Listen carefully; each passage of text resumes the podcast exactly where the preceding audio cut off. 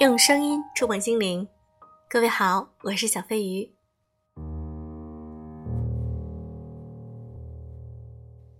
告诉你们一个好消息，小飞鱼的新书《优质女子必修课》在当当的励志排行榜上排名第11位，非常棒，希望大家能够继续支持哦。书中的内容和节目一样的精彩，希望你们会喜欢。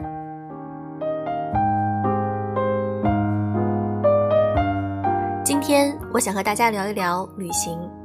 其实我们每一个人都很向往去环游世界，对吗？小飞鱼是一个非常喜欢旅行的人，因为我知道去外面走一走，看看这个世界，心情和见识都会不一样。今天我想和大家分享一篇来自于作者舒国志的文章《旅途中的女人》。她微低着头，眼睛视线不经意地调在前下方的地面，轻闭着唇，有时时而把眼皮也合上一阵子，随着车行的颠簸，身躯也时而稍显一晃。有时他读着一本书或一份杂志，不理会时间的漫长无聊，也不在意其他同行者在奔波劳碌些什么，不时也会抬起头来看向窗外，如今是到了什么站、哪条街，或是注视一眼腕上的手表，借以得知自己现下是处于人生哪一刹那，有意或无意的。当然，极多时候他只是正坐着，眼光平视，未必看向张三或李四，但也可能会射得某人。倘若有人忽然滑落了报纸或打了一声喷嚏，那么他的眼光到此短暂投注一下，亦属理所当然。从他垂下的头，你能见着他的颈子的线条；或似他下脸的眼皮，你能见着那更修长的睫毛；或由他看书时专注的鼻梁，以及他不多移动的身躯。这些在提供一份安静的气味，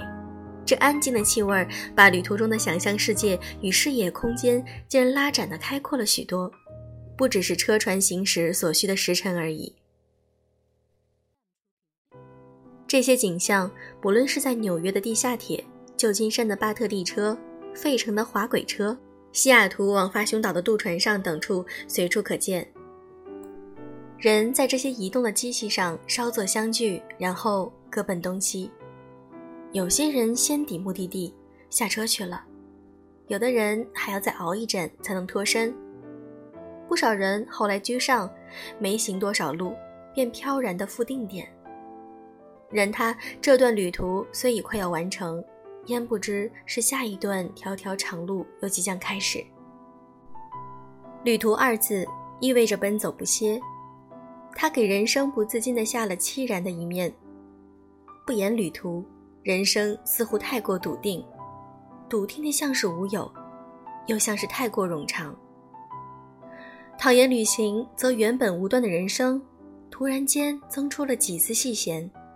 从此谈话出不尽的各式幻想，让人或驻足凝神，或掉头他顾。旅途中的女人自是幻象一种，一如旅途中有山有水，有卖唱声，有汽笛声，有瞪大眼之时，瞌睡之时，在各依当下光景及心情而成与时推移的意趣，那是可能而非定然。幻象也者，正指的是与时推移。人在旅途中更容易被环境逼使而致收敛成冷静或者是真空，也于是更可慢条斯理地摄看周遭，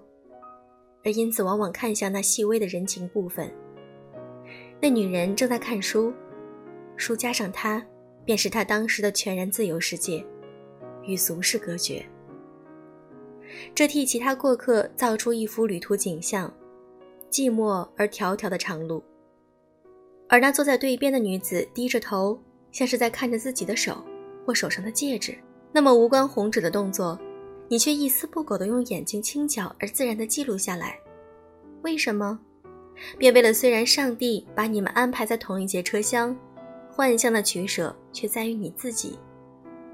你一定有你个人不能释怀的事或物，要在即使是稍作短暂停顿的移动迅速之车上，也会劳师动众地去进来愁思。旅途中变化无穷的景致，未必能转移你固执的视点而达至所谓的目不暇给。看东看西一阵后，你总还是会看回自己，看回你心中一直还期盼的某一世界。倘你心中想的是不能由旅途中得见，眼虽不停顾盼，竟是视而不见。旅途或许只是人生中的一半，另一半须得在下了车后再去谋取。古人是谓：旅途虽驱愁，不如早还家。确然，多少人在下了车后心出好几许的惆怅，然总得在下次再上路前将前次心中的涟漪摆平，而后面临另一未知的新境界才算不虚此行。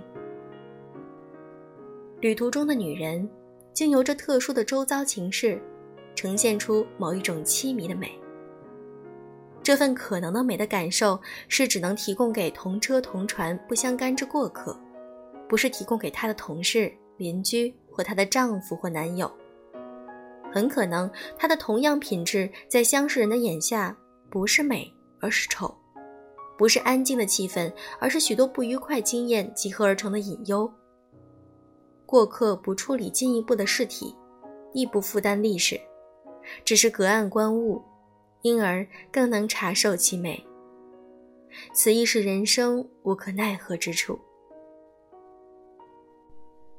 旅途所见，看过也就算了，幻想若是硬加认真，当落了真实，便往往是其幻象之妙了。这也便是旅途中的女人始终让人不厌于目接，却又看之不清的道理。